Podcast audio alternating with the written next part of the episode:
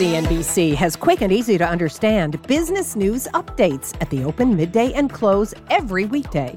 Markets, money, and more from Wall Street to Main Street. I'm CNBC's Jessica Ettinger. Follow and listen to CNBC Business News Updates wherever you get your podcasts. Hello and welcome to the first options action of 2021. While 2020 could be called a year of extremes, this new year is only pushing the envelope even further. And for you traders, this is when options shine even brighter. With me tonight, as always, Carter Worth, Mike Khouw, and Tony Zhang. Let's get right to it. It's not just the major indices that are continuing to run headlong into January. Everything that goes into everything commodities are running right along with them. But Carter Worth thinks just because everyone, or again in this case, everything is doing it again, doesn't mean you should too. Carter, what are you looking at? That's right. I mean, this has been an extraordinary period for all things macro, whether it's the dollar, the big move in rates, equities in general. We thought we'd zero in here on the move in the dollar and then the prospective concomitant move in commodities. So, uh, the first chart, this is just the US dollar chart, and it's in a free fall. We know this. Um, just to put this in context, not shown here, there are only nine instances in history, going back to the 1970s, where the US dollar index has not uh, had a counter trend move back towards its 150 day moving average uh, this long. Basically, we're up to nine months. It's only happened nine other times. That's a probability of occurrence of 0.08%. Uh, now, take a look at the next chart. We are now down in the US dollar right to those lows of late 2017, 2018. You can see I annotated the chart there with a circle. At this point, based on how rare it is to go this far without some sort of counter trend move, uh, that's what we're thinking. So, third chart. What we're thinking at a minimum is that the downtrend line, in effect, since the peak, uh, that we throw back, we kick back to that downtrend line. Now, that would be a, a 3 to 4% move in the dollar up. And so the thinking is that commodities, which have been on a tear, of course, will uh, suffer a bit. Next chart. This is the continuous commodity futures price index, uh, the old CRB, and it, it, has everything in it. But we know copper's up 90% from its March low, soybeans are up 70%, corn is up almost 70%. And so you can see that it's virtually a straight line but it's the reciprocal of the dollar. So the next chart, take a look. I've just done the exact opposite of the dollar. I've drawn the trend line off of the March low, in the case of the dollar, the March high. And at a minimum, I think we check back to trend. Now, keep that chart right there in your mind's eye and look at the final chart John Deere. It's identical. In fact, it literally is identical. And so, John Deere having tripled was 100 in March, is basically 300 now. Uh, we think that it checks back. And so, just one or two statistics to end. It's trading 40% above its 150 day moving average, the highest ever recorded going back to the 1970s. And then, of the 21 analysts that cover it, their price target is 283. That's lower than where the stock closed. We're sellers of commodities, fade the move, and John Deere. All right. So, Mike, what's the trade on Deere then?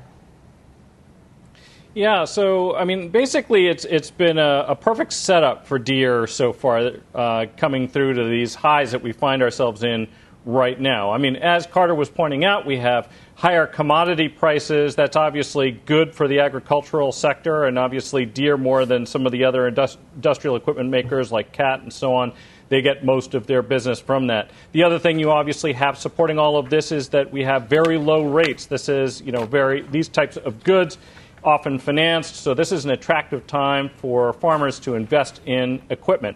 So those things are certainly positives as well. One other thing I would say is that while oil has recovered very, very sharply, we're far from the all-time highs there. And the reason that the that these commodities are doing so well, the softs, I think that uh, Carter was referring to, it isn't simply just the inverse of the dollar. We also just fundamentally have a good setup. The anticipated exports for wheat, for example, are well above the five year average. The thing is, though, if we take a look at the price to earnings ratio of Deere, or if we take a look at the enterprise value to EBITDA, any of a host of these metrics, what we're seeing is that it's approaching uh, basically the all time highs that you typically get in this stock. And these stocks tend to be cyclical. So Does this mean that I think Deere's in big trouble? Does this mean I think there's something wrong with the company? It doesn't mean any of those things. But it does feel like we're getting to a level where any further gains are going to be a lot harder to come by. The other thing is that we still do see slightly elevated options prices. So what I was taking a look at was a diagonal put spread. Now, the advantage of using a diagonal put spread is that if the stock simply trades sideways, if, even if it goes up very slightly or if it drifts lower, all of these are ways that we can see profits. Of course, there will be various degrees of profits. And specifically, the trade I was looking at was the March 290, February 280 diagonal put spread. So I'd be bar- buying the March 290 puts. Those were trading for about $15 when I was looking at this earlier today. Selling the February 280s against it for $7.75. Net net, you'd be laying out about $7.25. The idea is the shorter dated option will decay more rapidly than the longer dated one that you own that is also closer to the money. Also, notice that because it's a diagonal and the amount we're spending is less than the distance between the strikes, this is not a situation where you can be so right that you're wrong. In other words, if the stock really rolls over, this trade will be profitable no matter how low Deere goes. But I'm not expecting it to completely fall out of bed. What I'm expecting is that the rally is not going to continue. Tony, what do you think of the structure of this trade?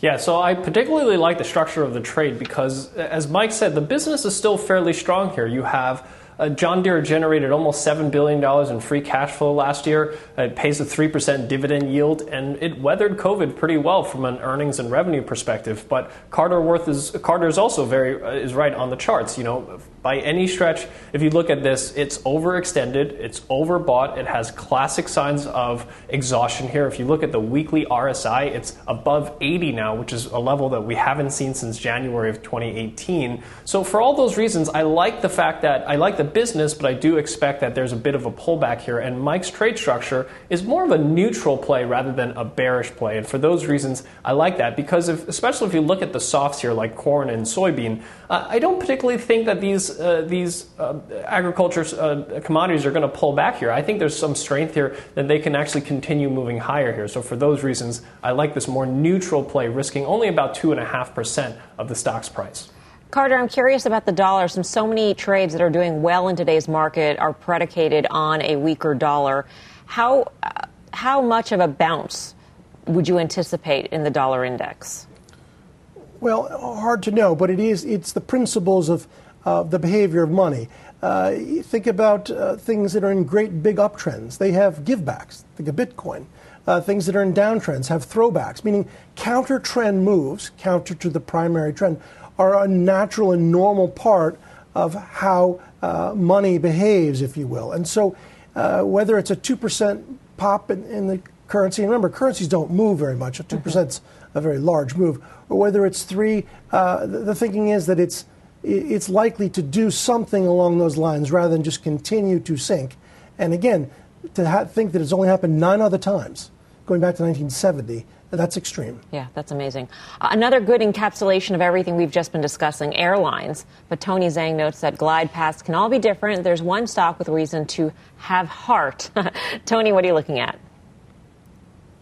Well, I love LUVs, Southwest Airlines, which I think is actually going to be the airline that's going to weather the COVID storm the best out of the three major airlines. So, if we first start off by taking a look at the chart here, Southwest recently broke out above a $44 resistance level on the Pfizer and Moderna vaccine news, and so far it's been able to hold that level, and it's been actually outperforming the S&P since August here. So I think that there is a base forming here above this $44 level, and with earnings coming up in about two weeks, that could be the catalyst that needs to break out above this base and continue moving higher here. If you look at the business itself, um, what's interesting about Southwest compared to the big four is the fact that number uh, during COVID, Southwest, which traditionally has been number four in terms of seat miles flown, has now moved up to number two compared to the big four. So that's a pretty big move considering the fact that they are solely focused on domestic leisure travel, which is the only aspect of of uh, airline travel that has seen any type of gains since the start of the pandemic. And if we look at the balance sheet here for, for uh, Southwest Airlines, it's fairly different from any of the other big three. It has a negative debt position, which does limit some of its upside potential here. But for me, I think investing in this fairly uncertain times for airlines, I think I'd prefer safety uh, over riskier assets like American Airlines or United. And then lastly, if we look at the fact that during COVID, Southwest Airlines is the only airline expanding their network versus all the other airlines are trying to pull back. So, for those reasons, I think Southwest is going to emerge out of all of this as a stronger airline. So, if you look at the, the, the, the trade structure here, um, Southwest currently has a relatively low implied volatility. I want to take advantage of that fact that there's earnings coming up in two weeks. That's a potential catalyst event for it to move higher here. So I'm going out to March and I'm buying the 45 55 call vertical here, spending about $4.44, $4.40 for that March $45 call option, which is a call option that's actually $2 in the money. And I'm selling the March $55 calls against it for about 95 cents. Net net here, I'm paying about $3.45. It is quite expensive, about a little over 7% of the underlying stock's price, but I'm purposely choosing that in the money uh, call options to reduce the time, uh, time decay that I'm paying for this. Tony, I have a quick question before we get the trader's take on the trade, and, and that is why did you pick earnings as a catalyst when all the reasons why you like Southwest are very long term arguments for the stock, for the bullish uh, outlook on the stock? Well, I've actually been a put seller of Southwest Airlines because of the fact that I like the stock. But because of the earnings announcement, I think that that is the catalyst that it needs to break out above the current uh, range that it's currently trading in. But I do still have a long term outlook here mm. for the stock. I would look to roll that higher here if Southwest Airlines does break out higher. And if, if it does, if let's say uh, earnings comes out fairly poor, I'm, I'm reducing my risk by a fair amount by using an option strategy rather than buying the stock for a long term investment. Mike, what do you think of Southwest? What do you think of this trade in particular? Uh, so I like Southwest relative to the other airlines. Uh, you know, one of the things that I would think about is a pent-up demand. So I think business travel might potentially be slower to recover than leisure travel. That would be bullish, I think, for Southwest Airlines, which really caters to uh, individual travelers. That's obviously a positive. Uh, as Tony pointed out, they have a very strong balance sheet, net cash on the balance sheet. In fact, they have, as of their last reported quarter, I think something like $14 billion in change which is greatly in excess of the cash burn that they're experiencing this year. So, very comfortable position there. The other thing I like about his trade, I have to say, is that although it's true implied volatility in Southwest has fallen considerably since the peak that we saw back in March, it's still about double where it was uh, a year ago. So, we're looking at maybe 41, 42 percent. Uh, implied volatility versus 21 or so in December of 2019. And that's the reason why using this in the money call spread makes a lot of sense uh, he's basically trying to minimize the amount of extrinsic options premium. That's the amount of decay that you're going to have for having this position on to a minimum by doing that. And so I think the trade structure also makes sense. The other thing is that you want to, when you're using verticals like this one, you know, you want to keep them relatively short dated, particularly if you have mm-hmm. something like a catalyst like that, so that if it does run up to your short strike, that you're going to get uh, most of the difference between the strikes in terms of value. Carter, what do you think of this airline? Sure. Well, remember, this is the quality uh, name, so to speak. It's the largest in terms of market cap. It has the best balance sheet. And also, what we know is that uh, it is done the best in terms of working off of its March low. So to think that, of course, LUV was as high as 58.60 uh, in February before the pandemic hit, hit a low of 25, and now it is uh, just at its November uh, sort of Moderna Pfizer Newsday spike. Uh, it's the best of the of the bunch, and I think Tony's got it right. It's going to work higher. All right, still to come. We still have open trades to adjust in this new year. Mike Khouw is going to add some more sense to the dollar and some figures that are almost beyond comprehension. Plus, don't forget to check out our website, optionsaction.cnbc.com. While you're there, you can also sign up for our newsletter. Stay tuned.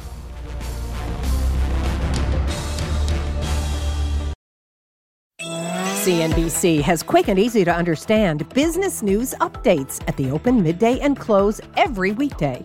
Markets, money, and more from Wall Street to Main Street. I'm CNBC's Jessica Ettinger. Follow and listen to CNBC Business News Updates wherever you get your podcasts.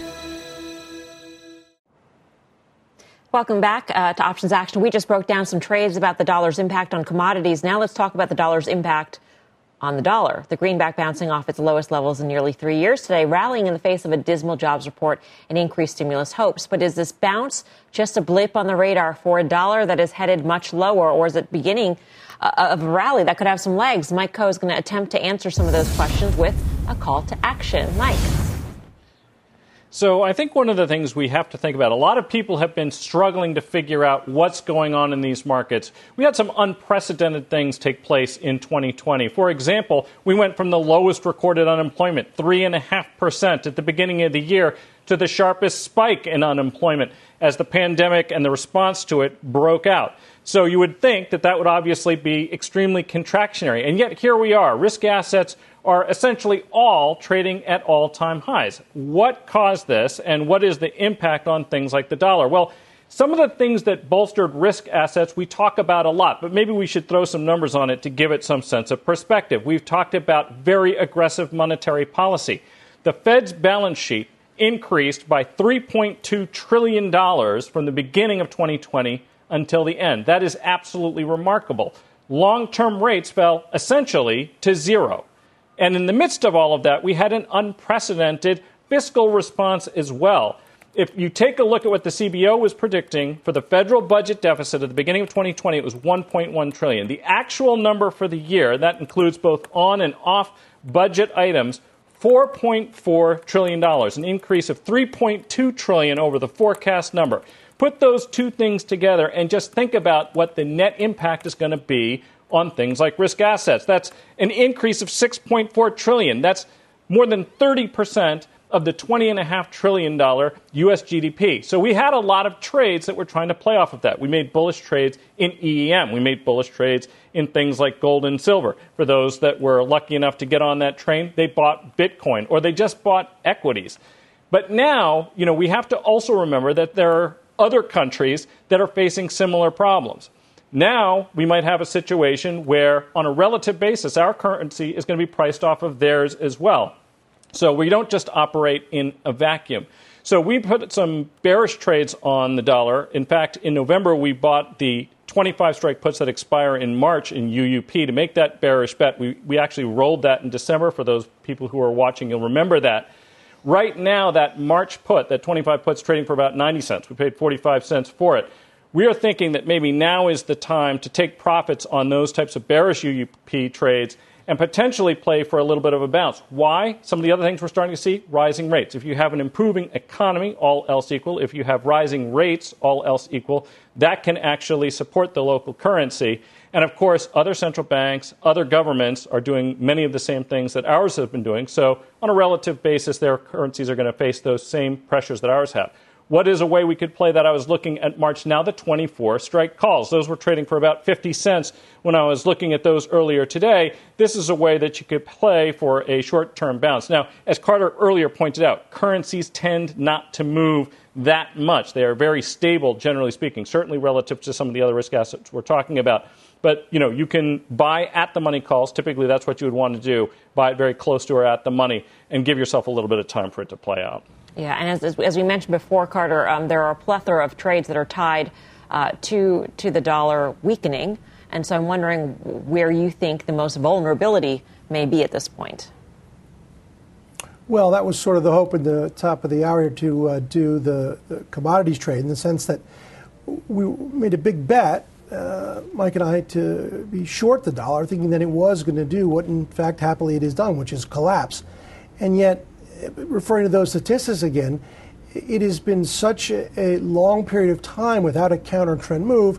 We think we take the road less traveled, flip it around, and make a bet for a dollar bounce. And in principle, a dollar bounce, uh, the most immediate uh, or concomitant thing would be a, a give back in, in uh, commodities. All right, we've actually got some breaking news out of Washington, so let's get straight to Kayla Tausche. Kayla.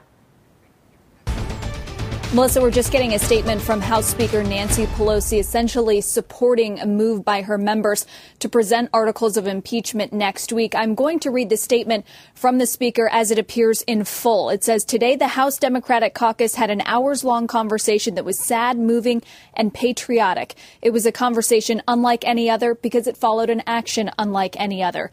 It is the hope of members that the president will immediately resign, but if he does not, I have instructed the Rules Committee to be prepared to move forward with Congressman Jamie Raskin's 25th Amendment legislation and a motion for impeachment. Accordingly, the House will preserve every option, including the 25th Amendment, a motion to impeach, or a privileged resolution for impeachment. With great respect, our deliberations will continue. So clearly, Pelosi is backing all options that Congress has available to it to remove President Trump from office. Notably absent from this statement, Melissa, is whether she received the blessing from President elect Joe Biden, with whom she spoke this afternoon and was going to discuss this very issue. Uh, but certainly, Pelosi uh, had been weighing her own position earlier today. But the fact that she is putting out this statement uh, suggests that she has received a signal to proceed. Melissa? Timeline is tight, Kayla. It doesn't seem like they would be able to get it done, and yet they proceed. So is this simply just a marker to say this is where we stand on this issue with this president?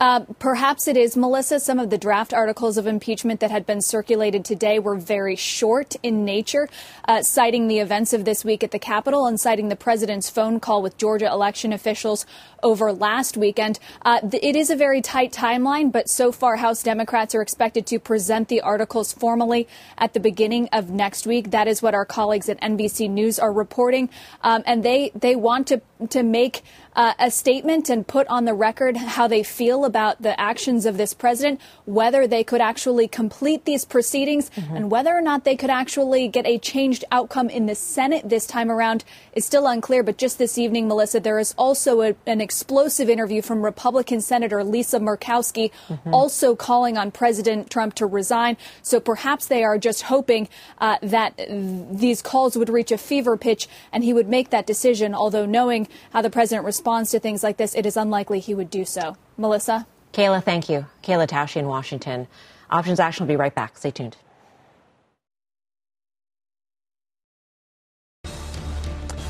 Get another check on the record rally on Wall Street. All three averages closing at new all time highs. Options Action will be back right after this.